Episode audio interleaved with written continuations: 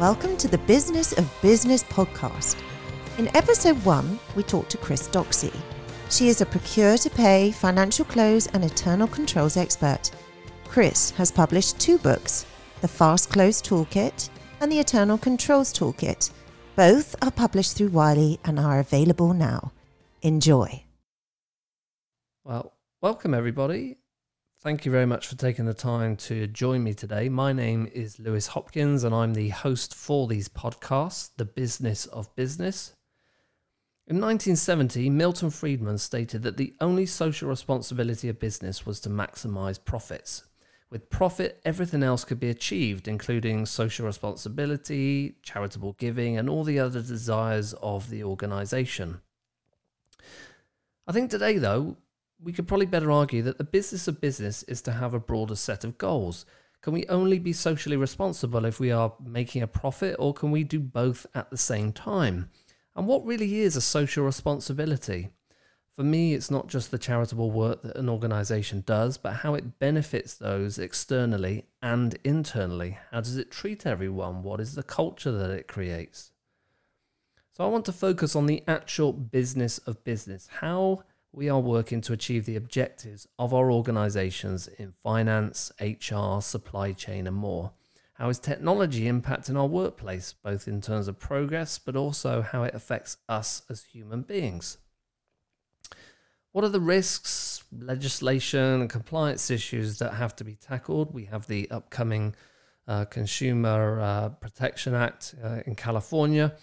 How are these pieces of legislation going to affect us going forward? What makes for a good culture? What makes for a bad culture?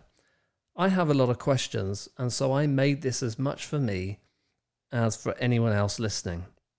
Now, I take in a ton of content on entrepreneurialism. There's loads of it out there. But what about the day-to-day issues in work, in our 40-hour work weeks? And what about those who have no desire to be an entrepreneur but want to be the best they can be in HR, finance, and so on? And so for me, the business of business is all of this. And the profit of this podcast is in the learning. My first guest is Chris Doxey, and despite this being the first podcast, we're actually going to start at the end, financial close. It's December 2019, and for many organizations, you'll be looking to close the books. And we have some other things that we're going to go over, procure to pay, internal controls. Chris has some great insights and some fantastic experience in the field. And so with that, I hope you enjoy this. Thank you much again for listening. Let's get on with the show. My name is Chris Doxey, and I have a consulting company called Doxey Incorporated. And the company started in 2012, and we focus on internal controls, segregation of duties, delegation of authority, and really using my experience at Hewlett Packard, about 25 years at all the legacy companies that became Hewlett Packard as it is today, which include Compaq and Digital Equipment Corporation. I have experience as a controller, head of financial architecture at Compaq, and was really instrumental in all the work that was done to merge all the companies. I spent a couple years at WorldCom MCI getting them ready for Sarbanes-Oxley and implementing internal control programs. I've written a couple books. One is called The Internal Controls Toolkit, which was published in July of 2019. And the Fast Close Toolkit is actually being shipped as we speak. Yeah. And I'm actually going to be producing another series of toolkits next year, one called the Controllers Toolkit and one focused on accounts payable. Cool. Okay. Yeah, there's quite a few things we're going to touch on around the books and so on. But from your LinkedIn profile, you have a lot of acronyms after your name. I just looked on a couple. You're certified in control self-assessment, certified internal controls auditor, but you're also on the board with the Institute for Internal Controls, right? So it's what does that entail? Yeah, that program or that organization is looking to set up some educational content and a resource center for internal controls professionals to go to. And they actually are looking at revamping their certification program. And again, the focus is on new trends and internal controls, particularly with automation of processes. Yeah. And I've been actually on the board for quite a few years. And what we really do is focus on how we can increase our membership and, as I said, increase the quality of the resources that the Institute of Internal Controls offers. It is a worldwide organization, and I believe there's probably about 10,000 or so members. Okay. Okay. You've also been involved with something called the Exchange Summit, which from what I understand is around Procure to Pay. Is that correct? Yes, it is. The focus of the Exchange Summit is really on the best practices for e-invoicing, and it's a worldwide organization again, and what they have are a couple of key conferences each year, and they bring people together from all over the world to talk about trends in electronic invoicing, and they're starting to look at the entire procure to pay cycle, as you mentioned, to include not only the procurement side, but actually the accounts payable and payment side. And it's very interesting because the attendees and members of the organization, and again, the attendees of the conferences, get to see what other countries are doing. And Right. It makes things a lot easier because this is a mandate in many countries outside the US.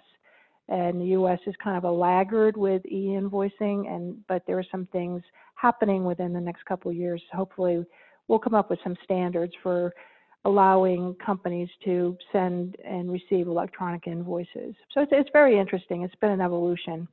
Yeah, and it's interesting you said that the US lags behind, because you see so much about payment automation and that kind of thing. So you would say that then it's not a particularly mature process here in the US then? I think the major problem is that there are several definitions of electronic invoicing. As an example, some companies think because they're sending an invoice with an email, it could be a PDF file or even an Excel spreadsheet, that is equal to an electronic invoice. Yeah. So that's one of the key things is a lack of understanding. And again, there are many different conventions for actually sending invoices. We have a lot of solution providers that accommodate that process, and many large companies have been using e-invoicing with EDI processes for years, yeah. And that connects directly to their ERP system. But the problem with all these kind of ad hoc solutions is you have a different format, and it makes it kind of difficult for the receiver of the invoice to process all these invoices and it makes things very complex. Okay. So I think, the short answer is the definitions need to be cleaned up quite a bit. And also the file layouts and the conventions and tools that are going to be used across the board for e-invoicing really need to be defined. Yeah. And probably the third problem is having consistent methodology for governance, where e-invoicing is accepted across the board, and having possibly a large, company as a sponsor and as a user of e-invoicing, and kind of helping to lead the charge across the board. Yeah. Okay, that's interesting. I'd always figured that it was a lot more mature here, but so the Exchange Summit. Then, what you're trying to do is kind of produce a standard, right? Yes, we're trying to come up with a standard. And what's helpful, as I mentioned, many countries are utilizing e-invoicing, and there were some governance bodies like PEPPOL in Europe, and pretty much across all of Europe that has been working with the U.S. to share their conventions and their governance. Yeah. And e-invoices is starting to be a common practice also in Asia. So Europe, Asia, Latin America are really quite familiar with e-invoicing. And there's a report that's prepared every year or so by an individual named Bruno Koch, and he's based in Germany, and he takes a look at kind of the landscape of where we are across the world with e-invoicing, and he's also on the advisory board for the Exchange Summit and a key speaker at some of our sessions. Okay. Yeah, so he kind of takes a look at where we are with e-invoicing, and where I kind of get involved in, you know, looking at my background with internal controls. If we're automating transactions like invoices, like payments, it's reducing the risk, and it's really facilitating good risk management processes, because we have less chances of duplicate payment, either intentional or erroneous. And we're looking at fewer people being involved with less chance for modifying invoices and possibly diverting an invoice to a phony supplier and things like that. So that's really kind of the win-win. It's certainly a cost reduction, efficiency gain, but it's really helping the entire internal controls landscape in the P2P process. Yeah, so you touched on something there, which is the risk, and particularly around fraud. But I suppose putting fraud aside, having an efficient procure to pay process is ultimately going to make things more efficient, right? Yes, it is. And, looking at the end-to-end process, I've done several presentations on digitizing the procure to pay process, starting with electronic procurement through e-invoicing to even electronic accounting, where we're starting to actually do some self-assessments and really automate the accounting process, including internal controls. And if we look at the entire procure to pay process, there's so many manual steps, and e-invoicing is a cog in the wheel, I guess, as a best way to describe it. And if you just automate or implement e-invoicing, you're really not looking at the entire process. So you could have risk in the supplier onboarding process, the supplier selection process. And when I think of procure to pay, I look at, again, the end-to-end right through closing the books. Yeah. And the benefit with an electronic P2P process is you're going to have a good fiscal close, and your transactions are going to be very sound. And, again, the risk is with putting in a digitized process is doing it correctly and really understanding your current process and what needs to change. And if you automate a bad process, you're going to end up with bad results. Yeah. Yeah. Okay, so that's a good point there on procure to pay. It's December here, 2019. You've just brought out a book on the Fast Close Toolkit. So, as I say, we're here December. People are going to start thinking about year end if they haven't already. Could you talk a little bit more about the toolkit? Why did you write it? What is it trying to achieve? And what is a fast close, I suppose? That's a great question. I'd like to, as I mentioned, share my experience over the years with others, because I've picked up so many different tools and techniques. It really makes a lot of sense to communicate and share those types of tools.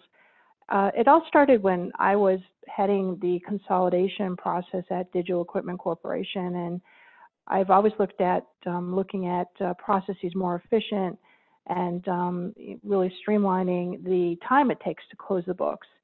And again, the process was very manual. At that time, we had 38 different general ledgers that needed to be consolidated. Wow. And we actually implemented financial management centers to streamline the consolidation points. And that was really a huge undertaking, but it resulted in taking almost 3 days out of the close. And it continued to be enhanced, or the close process continued to be enhanced with new automation and implementing ERPs and different reporting tools and things like that. Yeah. Because at the time I was in the closing process, we just had legacy systems, and it made it a lot of fun. Yeah.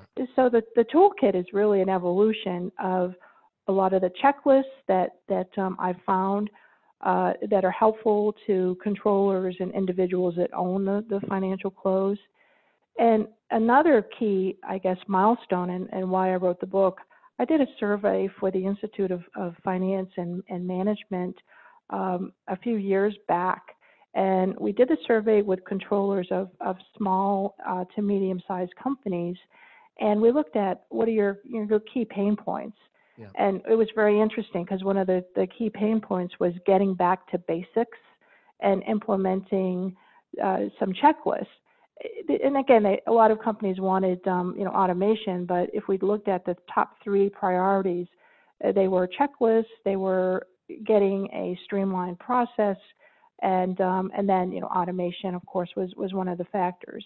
Yeah. And I started doing a lot of webinars on this topic, the internal control or the fast close process, and I've actually do a lot of work with CPA Academy as well as other CPA organizations. Right. And the feedback has been tremendous because they want to see all these checklists and tools. We have them for very detailed transactions up through what the executive close needs to look like. Right. And of course, part of the book includes what internal controls you should look at to basically take a peek at your operation to see how well things are connecting. And then the other part of the internal controls is a series of metrics to look at whether there's an indicator for financial statement fraud. Right. Okay. We talked about the maturity of Procure to Pay. Closing is something that everybody has to do. So, but, from your experience, how mature are the organizations that you've worked with? Like I say, it's something they've got to do, but do you find that organizations are pretty efficient at closing the books, or is it still really painful for them? It's pretty painful in a lot of cases because there's so much time spent on the close because you're consolidating and gathering all your transactions. And again, if you're looking at manual processes, it's quite cumbersome to make sure that you're posting transactions correctly and efficiently. And a lot of companies, quite honestly, Lewis, wait until the last minute to realize that, oh, gee, we have to close the books this month. Yeah. And so what I recommend are doing things like accruals, estimates, and actually determining how much work you can actually move out of the closing crunch. How many journal entries can you automate and upload to your ERP and not wait to the last minute to produce all those? And if you're doing work like that up front, you can actually embed workflow with approvals to make sure that the transactions are reasonable. Yeah. And so those are some of the things we actually recommend. And again, part of it is make sure you document your closing process and include a lot of these checklists, which certainly are very useful to include in documentation. Yeah. The other key process is to have a post-close review. And, again, if there's a bottleneck, it's usually going to be the same thing over and over again. And that post-close review should include your finance organization and also the stakeholders and business partners that impact the process. And, again, you're gathering information about inventory from supply chain and other organizations, and you want to make sure that they understand the importance of the close and the impact they have upon it. Yeah. So just putting in some basics and then thinking about, okay, automation and including workflow.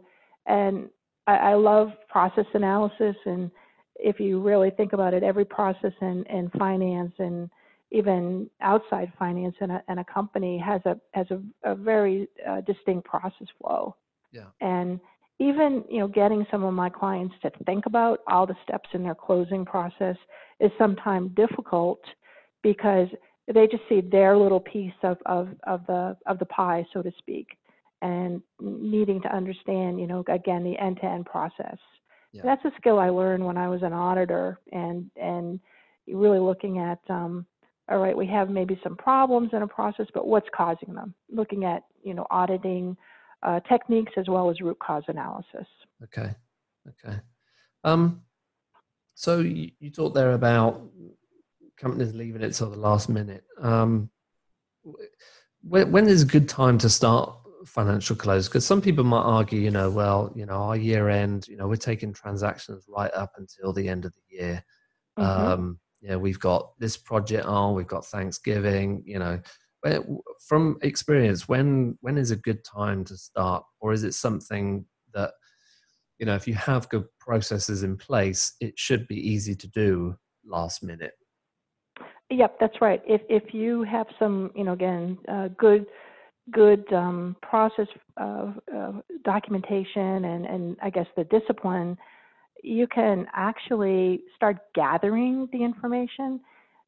So if you know, you don't want to wait until December 31st to figure out, okay, my accounts haven't been reconciled in you know, 6 months. Yeah. So there's probably, you know, a whole series of kind of where are you in the close, and one of them is to make sure your accounts are all reconciled, and that means you just don't report a variance, but you look at what is causing that variance and what plans do I have in place to rectify it. And the other key part is, if you're doing a post-close review, you can look at what problems did I face during the year, and how can I take a look at those now, you know, again, the beginning of December, to make sure that they're not going to hit me at the end of the year. And there are other, you know, again, they're looking at all the feeders to the close. You can actually start looking at, okay, what's going on in accounts payable? And, you know, going back to our earlier conversation, if we have e-invoicing, I'm probably not going to have to worry about accruals so much. Yeah. And it's almost like, look at your processes and determine which one you really need to focus on, and maybe have separate meetings with the stakeholders. So if payroll tends to be a mess and has last-minute management adjustments, probably want to start having even one-on-one conversation again with the management of the process, and determine what they can start doing now to avoid, again, that last-minute crunch. Yeah, okay. Okay. And I have a question around automation. Are you seeing any kind of AI in financial close yet? Yes, actually looking at AI for things like the transaction, you know, because really kind of taking a step back, there are three major steps to the close. One is transaction accumulation.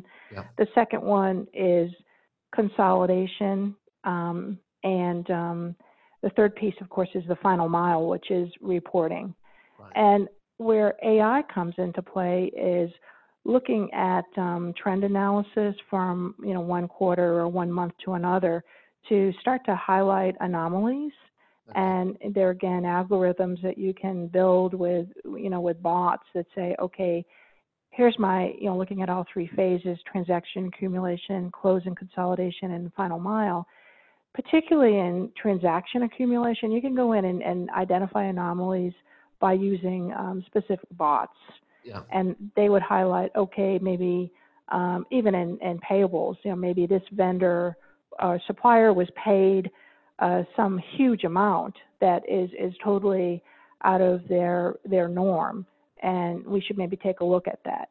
Yeah. And, you know, again, that's a process you can start looking at now. Go back and look at payment information and Procure to Pay, and see if there are anomalies, and start addressing them, you know, again, early December. And the other place bots can be used is looking at account balances.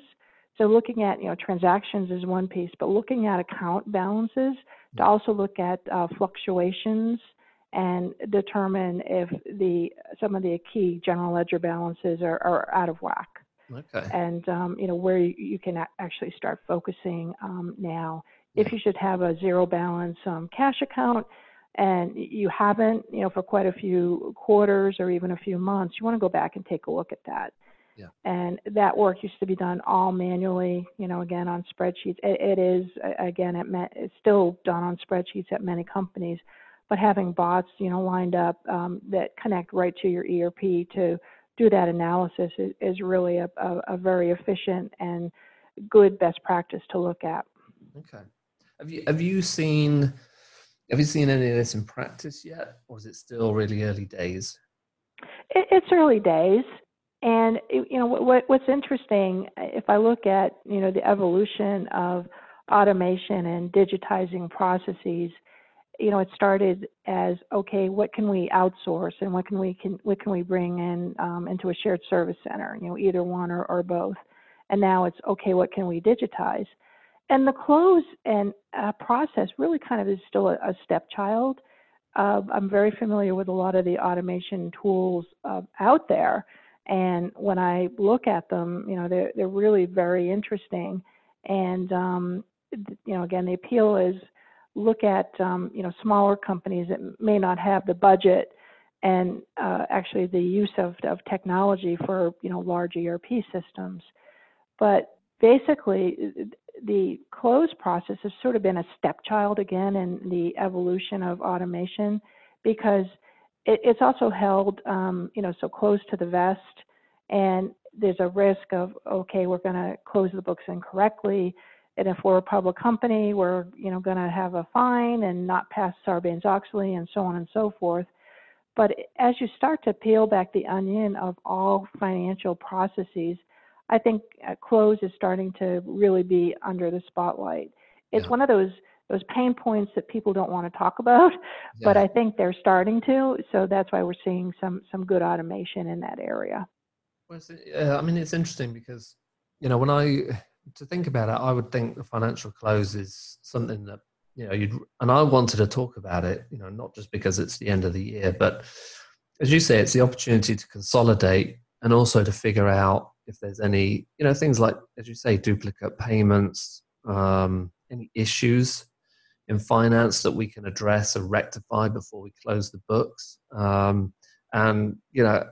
I suppose the idea, of course, that whatever comes out of that is what you're going to report to the markets and shareholders, right? So having this process kind of tight, I would think, would be kind of something you want to do out of the blocks. And that, I suppose that kind of brings me on to the next part, AI and technology automating a lot of things, but, you've got a very strong audit background.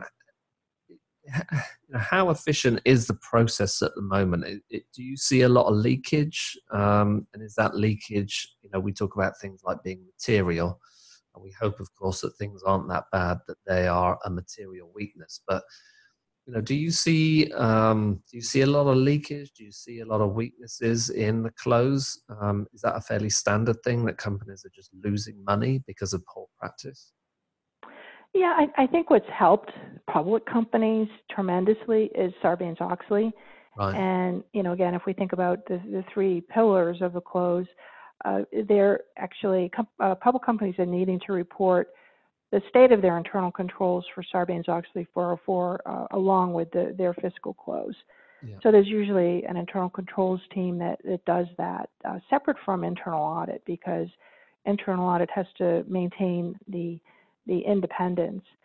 But I think that what companies do is with lack of resources, that's another big issue. They just, are in such a hurry to get through a closing process that they really don't go back and make the improvements. Right. And I think that, again, it's really not, the accounting standards are in place, of course, but again, how you get to the reporting process is sometimes a journey, shall we say, because a lot of the reports are done on spreadsheets, and they don't have, reporting tools. And I've heard that, okay, ERP systems aren't giving us the reports we need to see. And again, it's a lot of a resource challenge, and also training, because people might have these wonderful tools at their fingertips, but they don't know how to use them. Okay. And that's, again, a real challenge. And that's fairly standard, like, because as you say, you take for granted that large organizations are using Oracle, SAP, whatever. And there's an understanding that with that level of investment, you know, at the very least, the reporting coming out the other end should be, you know, should be pretty accurate, I would say. But what you're saying is that's often not the case, and it's people just don't know how to use it in order to get the report that management are asking for. Is that the issue? Yeah, I think the real issue is if you kind of peel back the onion on the close. And I had a chance to actually do that with a client, a very large government consulting company, was just having a terrible time closing the books.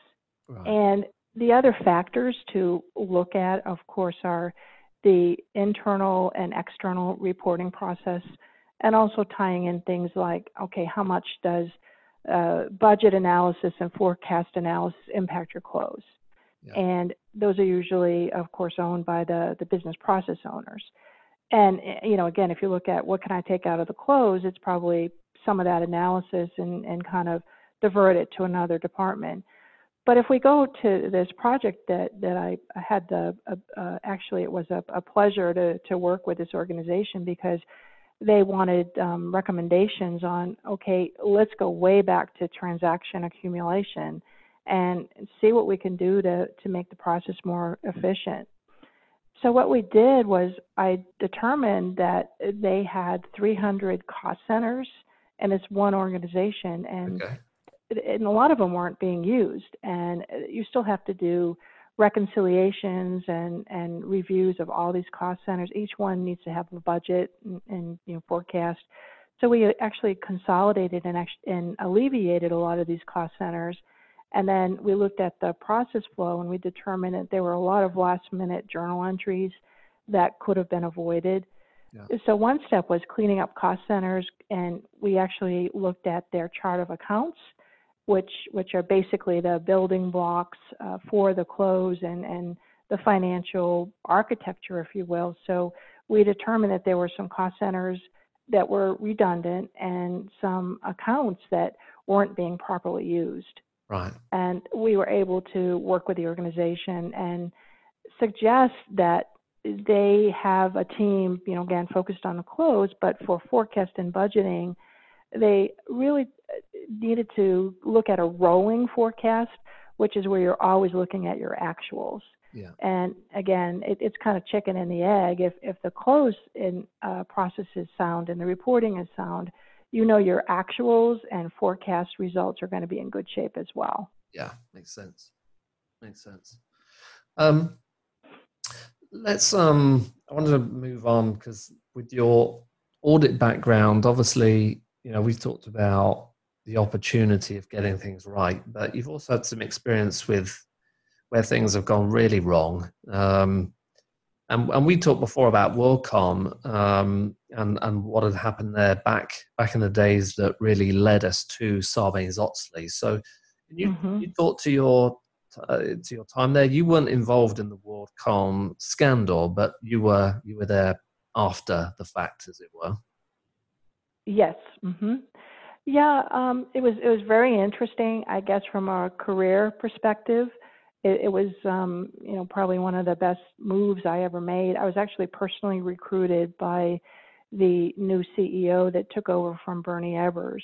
Michael Capellas had been the CEO at Compaq prior to being the CIO.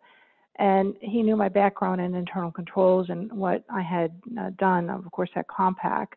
And I was recruited to come up to the Washington, D.C. area where WorldCom, a branch of WorldCom, was located. Their headquarters, of course, were in Clinton, Mississippi, but after the fraud and the scandal, they were pretty much all in Ashburn, Virginia. Okay. And what we had to do is kind of, you know, the work was just so daunting. We had to just divide it all up. Right. And a couple of things were going on. Because of the bankruptcy, we had to report audit results to a court monitor. Right. We also had to report audit results to an audit progress to our external auditors. And then we had so many audit reports from internal audit, we had to report those. So there's an awful lot of reporting on how things are being fixed. Right. The other thing that needed to happen was we had to restate 2 years of financial statements. As you know, the accounting was just wrong. Yeah. Revenue was not reported properly, and we decided that, you know, rather than just clean house and fire everybody in finance, let's get them trained properly. Okay. So we brought in Deloitte and did all this really kind of basic accounting training so that everyone was kind of on the same page for the right way to look at revenue accounting, of course, and least cost routing accounting, you know, in the telco industry. And we went through probably about 6 months of that. While this was all happening, we had to rebuild corporate governance. And that was putting in things like, as I mentioned earlier, delegation of authority, segregation of duties, policies, yeah. And actually making sure that the boards were set up correctly, the independent boards for audit committees and also salary committees. And we also had to look at, okay, how do we fix the ethics, the lack of ethics in the old company? So a lot of that was embedded into the corporate governance change. And we worked a lot with, my team and I worked a lot with the corporate secretary to make sure that all this progress was reported right to the board of directors. Yeah. So the only way, Lewis, we got it all fixed was to have the support of the board of directors as well as the CEO and CFO.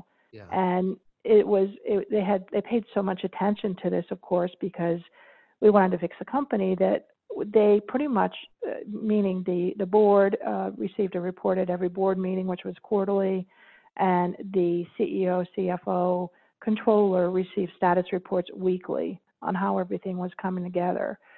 So as you can imagine, it took a fair amount of project management and an awful lot of time and quite a few PowerPoint slides to get everybody trained on what we were trying to do. So communication was a huge thing, but I think having the support of the C-suite as well as the board really helped it all happen. And we got finished with everything in 2 years. Wow. Okay. And it sounds like to me there were really two things. There was deliberate fraud, but also sounds like we do have to go back to basics. That maybe it was because things were so inefficient that fraud was able to happen. Would you agree with that statement? Yeah, and another really big factor there was coercion. The controller and CFO were basically giving direction to some of the accountants to cook the books and do improper entries. Okay. So that was one major problem. And the other problem was there were so many legacy systems, because the history of WorldCom was that Bernie Ebbers, the prior CEO, was buying all these telecom companies.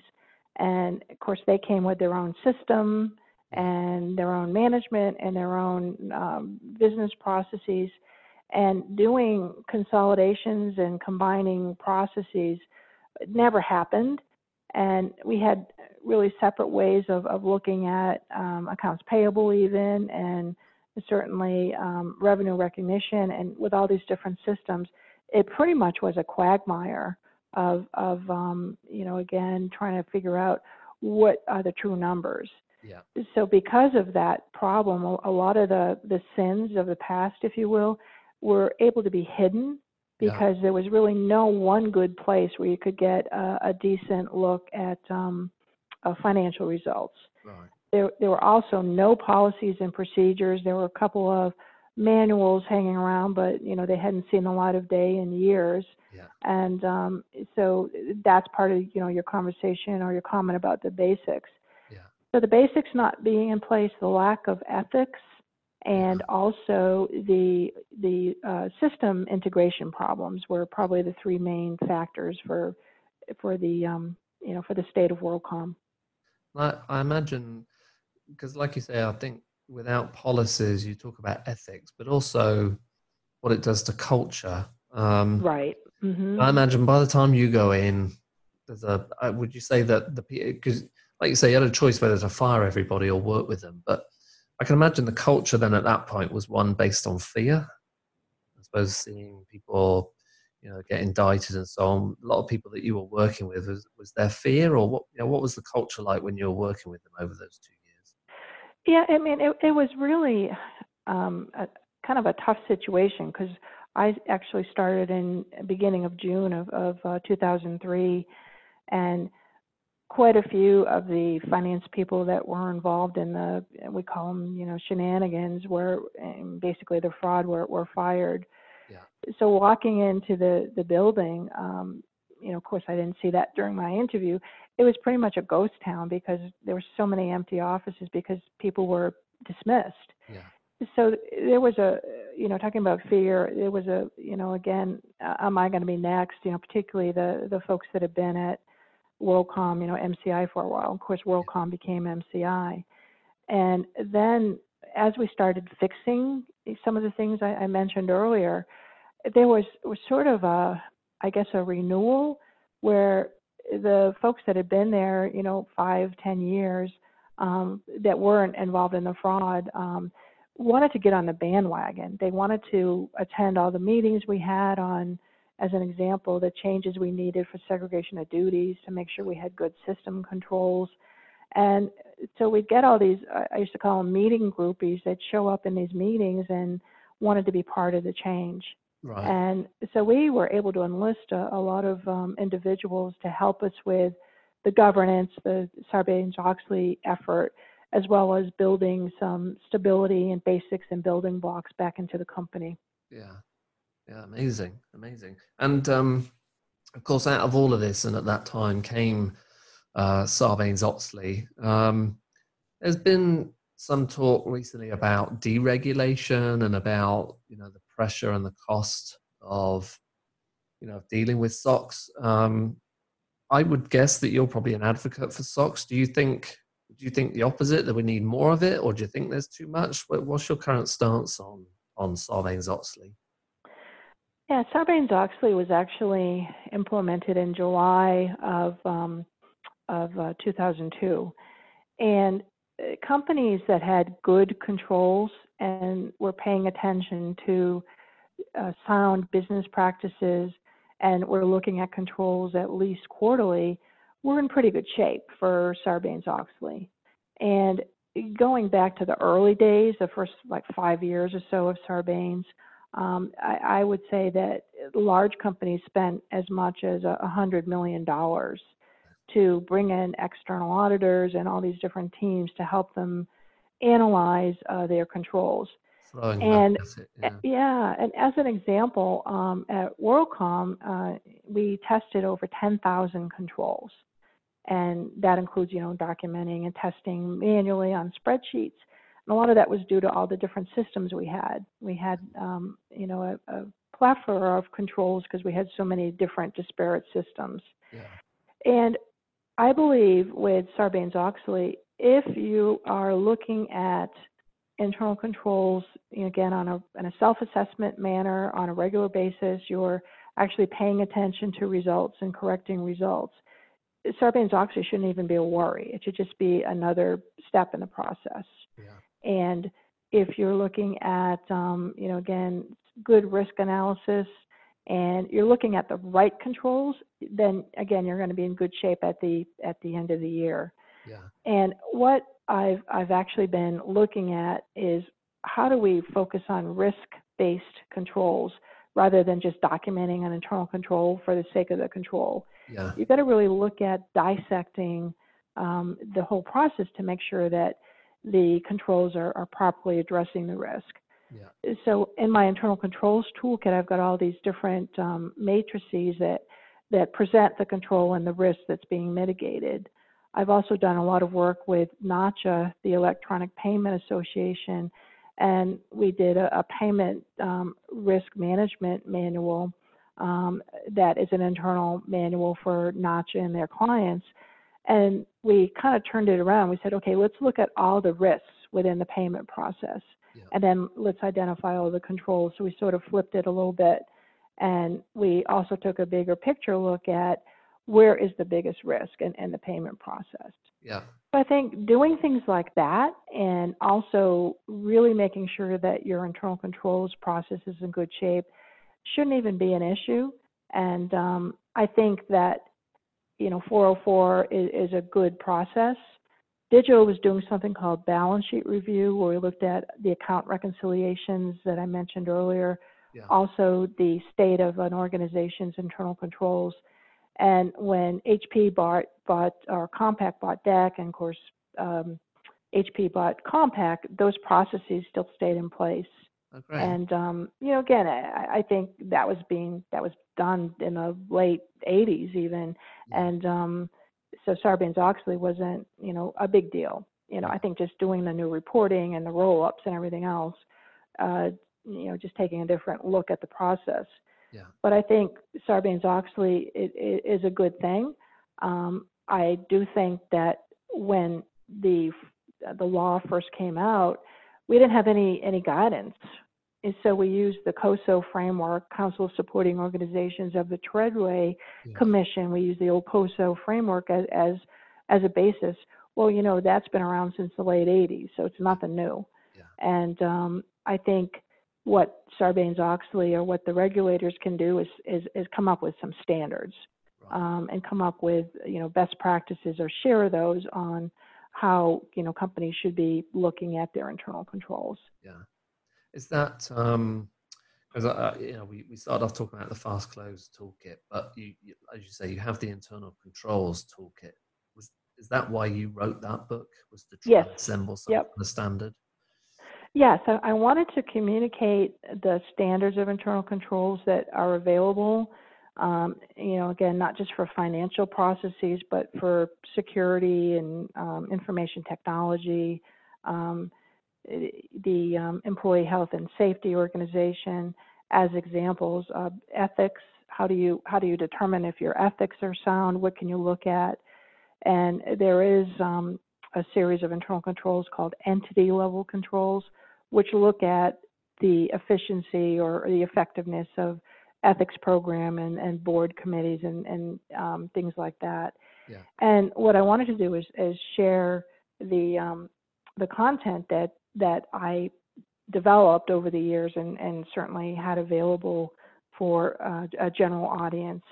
And the Accounting Today publication actually gave me a pretty good review and said it was a good desk manual for smaller companies, yeah. which is absolutely true. You can use the internal controls toolkit to actually run your entire company and use it to either enhance your controls or implement some new practices. Yeah. And the Internal Controls Toolkit, that book is available. That came out in June, July of 2000. Yes, that was actually shipped in the July timeframe. Okay. And the Fast Close Toolkit you've just released, is that right? Yes. Yep. Yeah. So I just talked to my editor and it was actually starting to ship last week. So. Right. Okay. And we've talked before, you've got a few more on the way coming 2020. And you've done all of these through Wiley, right? Through Wiley F&A. Mm-hmm. Yeah. And so, if I'm right, you've got the AP toolkit and the controllers toolkit to come? Yes, the controllers toolkit is due, first draft is due in May, actually May 15th.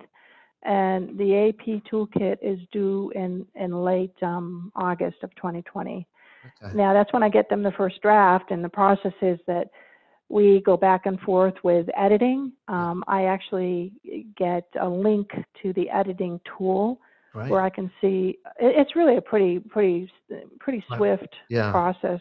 I get to look at layouts as well as you know, how the raw text looks. Yeah. And looking at the layouts is really important because you can see if you've got tables going the wrong way or things that just don't appear correctly on a page. Yeah. Editing process usually takes a couple of weeks. And then, of course, you go back and forth quite a few times with questions and yeah. Suggestions. And I actually got the Internal Controls Toolkit completed in January, end of January 2019. Yeah. And again, it's about 6 months to get everything published. Excellent. So, so a good series to come.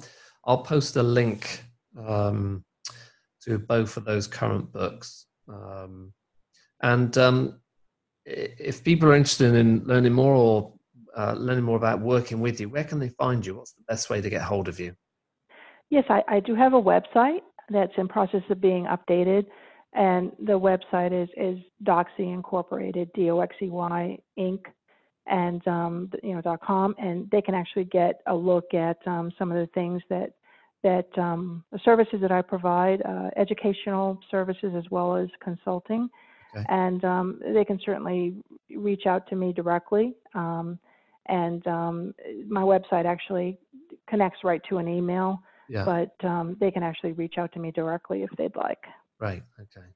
So if I'm in need of reviewing internal controls, financial close, AP automation, that kind of thing, then I should come and talk to you, obviously. Oh yeah. Be glad to help. And it's been a real pleasure to talk to you. I want to thank you very much for taking the time to talk with me today. This is the first podcast, and I really wanted to start at the end, as we are at the end of 2019. Yeah, and I will mention for any Oracle customers, I have a lot of postings out on Customer Connect, really that summarize a lot of the key points we talked about today. Yeah. And I really thank Lewis for the opportunity to do this podcast and look forward to doing some more in the future.